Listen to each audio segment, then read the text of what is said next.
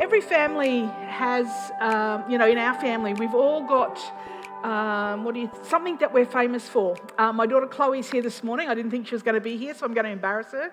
But Chloe is famous in our family for hating fish. She hates fish. And if ever we made anything with fish in it, you know, we'd try and hide it from her so she wouldn't know.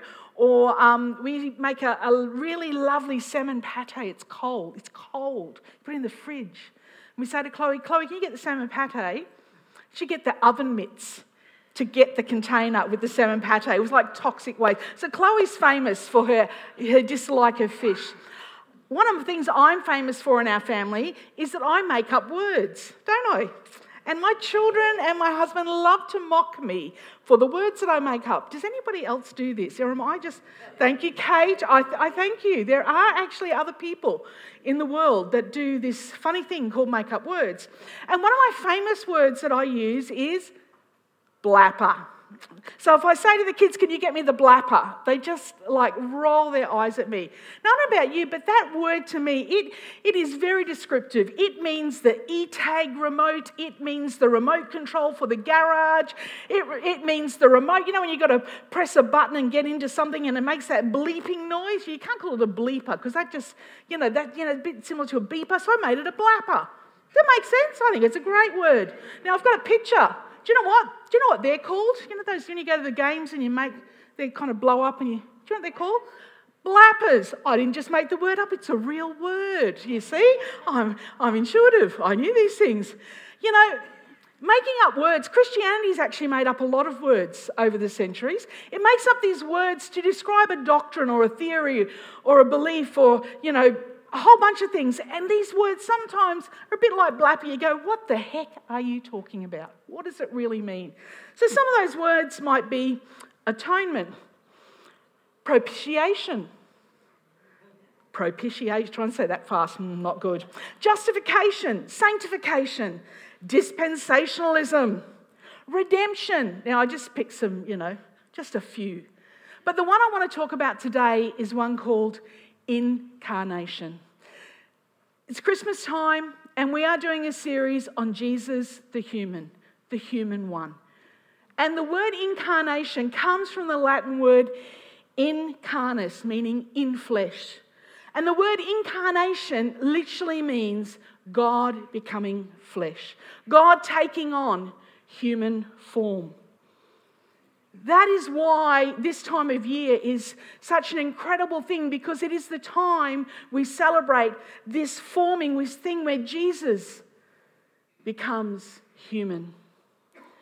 In John 1, chapter 1, verse 3, this, this opening passages of John, you will know them off by heart, probably in the version that you are used to reading, but listen to it in this version. Just listen with a different ear. This talks about the divinity of Jesus, who he is, who he was, seated with God, creator of the heavens.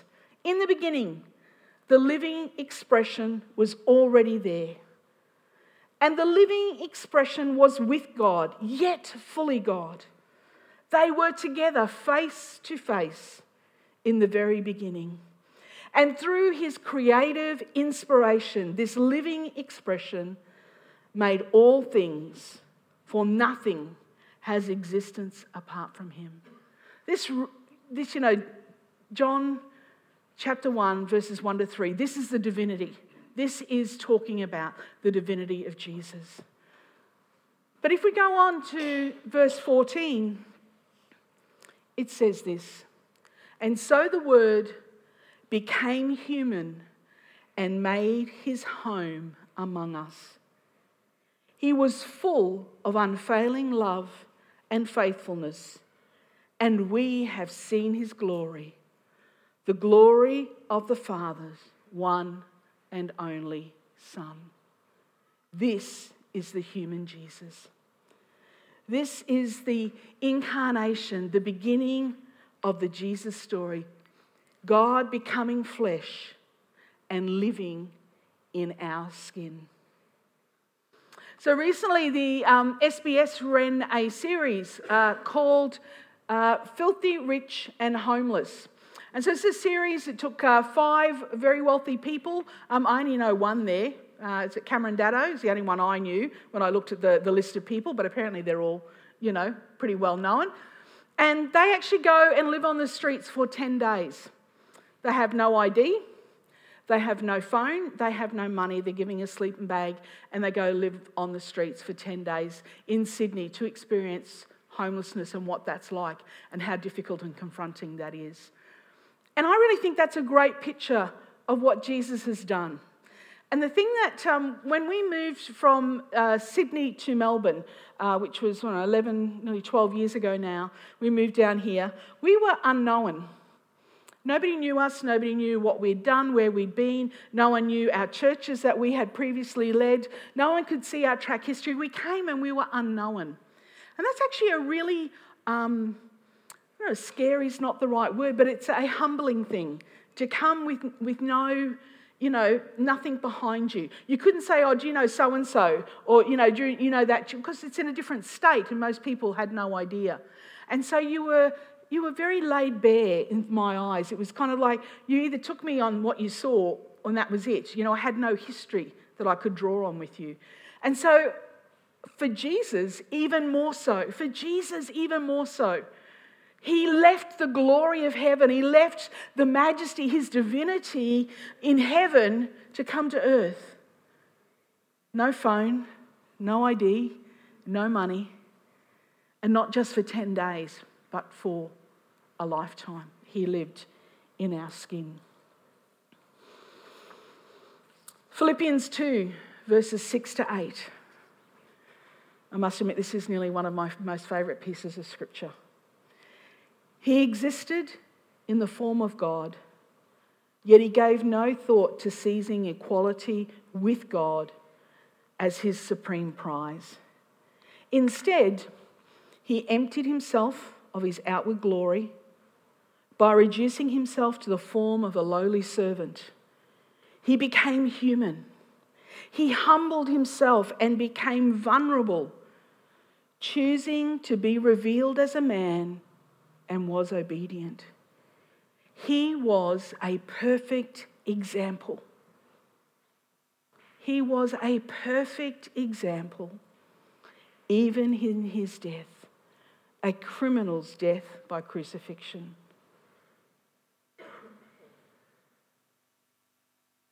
the profound um, sacrifice that Jesus made for us, not just in, but just in coming and taking on human form, the incarnation, God in flesh. So I want to have a look at this whole aspect of incarnation and what it means. Jesus, the human one. So, point one is that that term, the human one, why do we say that one? What is that? You know, it's what, uh, you know, part of what we've claimed this series to be, the human one. When Jesus turned himself, if you look through the Gospels, uh, particularly through the book of Matthew, Jesus claims himself to be the Son of Man. He doesn't use the, Lord, the word Lord or King or Messiah or Christ, the words that we would put to him, but he used the term Son of Man. And that term, Son of Man, actually means human one. And it occurs within Scripture in the, in the Old Testament about 107 times. Most of those are in Ezekiel. And it uses the term Son of Man in, in, in like a, I don't know if the word's the right word, just juxtaposition, you know, that thing that it's the, the humanity compared to the divinity, the Son of Man. But in the book of Daniel, it uses the term Son of Man, and it's very clearly a reference to the Messiah, the coming Messiah, the Son of Man. And so when Jesus declares himself the Son of Man, that's what he is known as throughout the Gospels, then it's, it's a reference, a messianic, messianic reference that is picked up there. Brian McLaren says this great quote, and uh, uh, Nikki and I have a current love of the uh, Eastern Orthodox religion, don't we, Nikki? And uh, you'll love it even more after this little uh, section.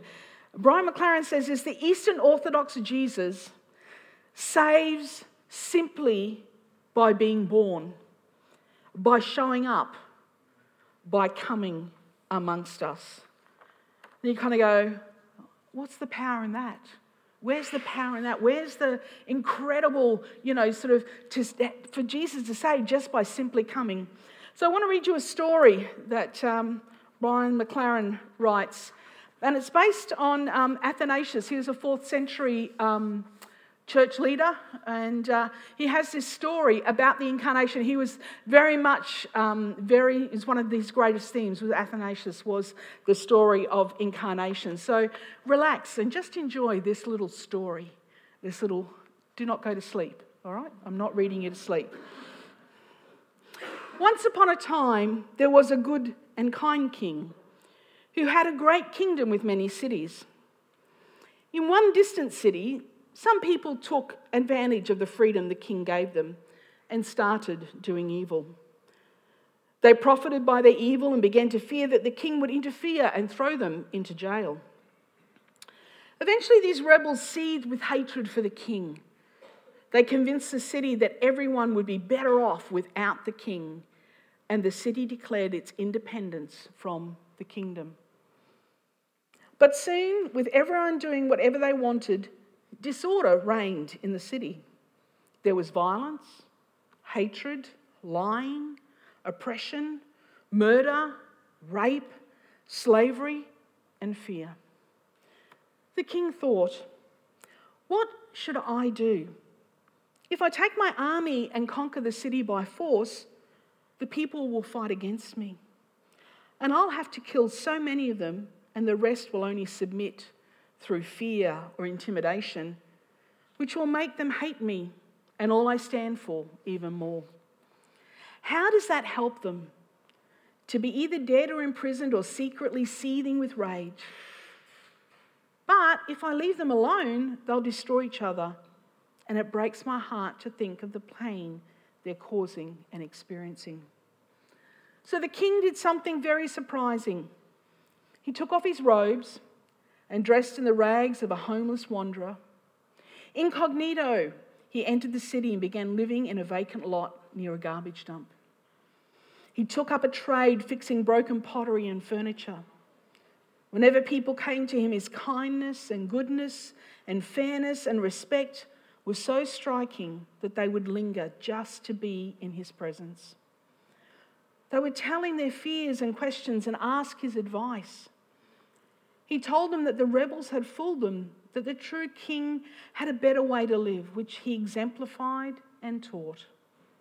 One by one, then two by two, and then by hundreds, people began to have confidence in him and live in his way. Their influence spread to others, and the movement grew and grew until the whole city regretted its rebellion and wanted to return to the kingdom again. But ashamed of their horrible mistakes, they were afraid to approach the king, believing he would certainly destroy them for their rebellion. But the king, in disguise, told them the good news. He was himself the king, and he loved them he held nothing against them and he welcomed them back into his kingdom, having accomplished by a gentle, subtle presence what never could have been accomplished through brute force. I love that story. And I think that's a powerful, and that is why the Eastern Orthodox love Christmas. It is, the, it is their highlight of their calendar, it is the incarnation. It is the fact that by showing up, Jesus saves simply by showing up and coming amongst us. So, not only is he the Son of Man, the human one, but he's also, Jesus is also has human limitations. Just like we have limitations. So, uh, our um, next uh, slide, we all know who this is. And we all know what he's got, what he's fighting against is kryptonite. It's Superman and kryptonite. And uh, I had a little Google search on all the weaknesses for the superheroes. There are some really bizarre ones out there, let me tell you. Uh, one of them is asbestos. Needless to say, that superhero is not that great these days, you know, he doesn't, uh, but, you know, no matter the superhero, they've all got a weakness. They've all got a limitation. You know, when I was growing up, I used to think, you know, uh, that Jesus was like a superhero that had no limitations. Anybody else have that kind of thought of Jesus? You know, it didn't matter what he did, he could just, you know, wave his arms and it all happen and, you know, it'd all be fine. And, you know, I have grown a little in my theology and understanding of Jesus. Luke chapter 2, verse 52 says this And Jesus grew in wisdom and stature and in favour with God and man. Jesus didn't know everything when he was born. He wasn't endowed with, with all knowledge and understanding. Like you and I, he had to grow in that. He had to grow in his wisdom and his understanding. He had to learn.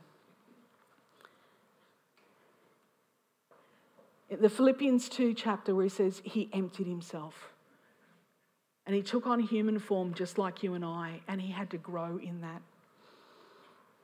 In Mark chapter 8, uh, verses 22 to 25, there is the story of Jesus healing the blind man. I'm sure most of you know this story. It is the story where Jesus prays for him and he spits. And when I read it, I kind of go, did he actually spit directly on his eyes or on his hands? Because he doesn't say spit, spit, you know, like, anyway, we're not going to go there. But he, there was spit involved, let me just tell you that. And he laid hands on the man's eyes and he prayed. And then he asked the man, How are you? And he goes, Oh, well, I can see people walking around that look like trees. So it wasn't, his vision wasn't really clear. It wasn't, you know, wave your hand and wave your magic wand and bang. You know, he was, Jesus prayed again. And then the man was able to see clearly. Now, there has been much debate over these passages in the book of Mark. Uh, apparently, I haven't read them, may I say, there have been PhDs written on spit. Mike, have you read any of those? No, you haven't read them either? I think, my goodness me, three years of your life on spit. But you know, in the ancient world, saliva, you know, how the ancients viewed saliva, that it had miraculous healing power. That, that's, what, that's what they believed on saliva. There's also much debate as to you know, really, Jesus, did he have to lay hands on the man twice to heal him? You know, he was Jesus. He was, he was God. He was the Son of God. He could just lay hands and he would be healed. So why did he do it twice? Was he trying to teach the disciples a lesson? Was he trying to say to the disciples, you know, you're not seeing things clearly. You, you got things a bit out of perspective. You don't really know who I am, and you need to actually realize, you know, who I truly am. So there's all these great theology, you know, scholars, and, you know, they wrestle over this, but I'm just me. I'm sorry, I'm just me. And I just go, to me, it could also look like that Jesus had limitations just like you and I. And just like we pray and some things don't happen, that we need to pray again. That he was human, just like you and I. Not everything he touched turned to gold. He had the same limitations you and I did. He hurt. He knew pain. He, he knew what it was to sweat and to cry and to grieve and to get angry. He knew what it was to be joyful and happy. He had the same limitations as you or I. And the third thing about the incarnation that I want to share on is that the incarnation demonstrates human potential.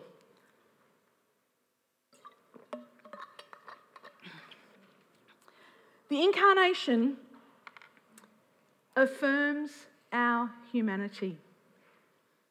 In the book of Genesis, it tells the creation story. And it talks about how God created humanity, He created the world, all that is in it, He created humanity. And in the end, He said it was very good. He didn't say, oh, it's okay. Yeah, it's okay. He said, it is very good. That was God's mark. That was God's stamp. That was God's declaration over humanity. It was very good.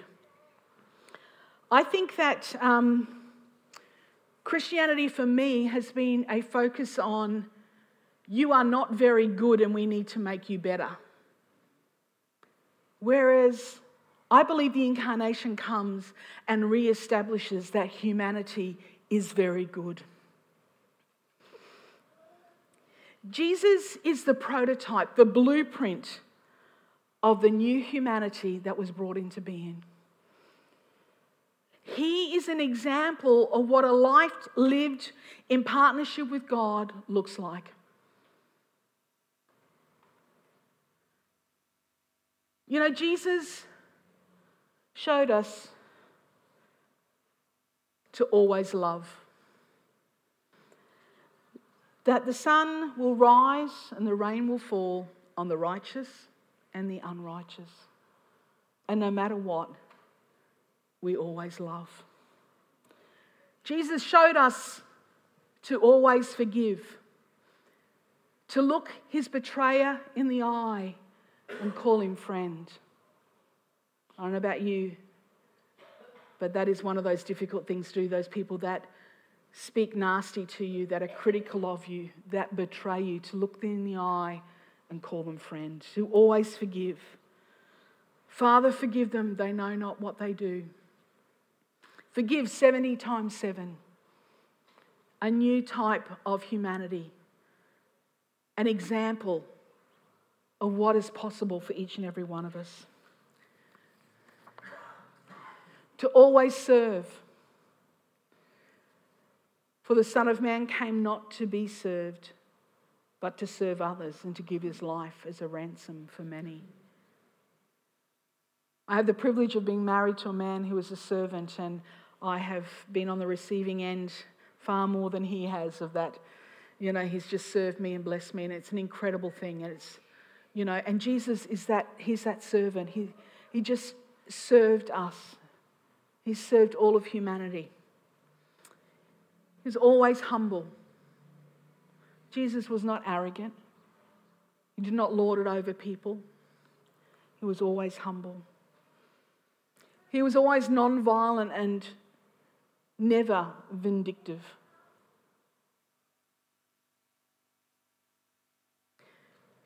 You know, Peter rose up and he cut the ear off the servant, or the, um, what was it, the soldier at Gethsemane. Jesus just put his ear back on. And as Steve, I think, once said, if it was me, I would have put it back on the middle of his head or something like that, you know. you know. but Jesus wasn't vindictive. He was non-violent. He was generous. Jesus was generous. Generous with his love. You know, he, he, he sat with the tax collector. He was with the, the Samaritan woman at the well. He fed the 5,000. He felt for them, these people that had followed him. He was generous of heart. He was just, always just.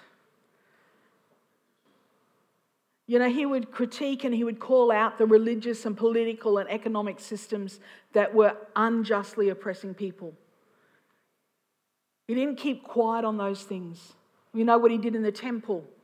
You know, the injustice. He called out the Pharisees. He overturned tables, you know, the, what he said about the Pharisees. But he was just.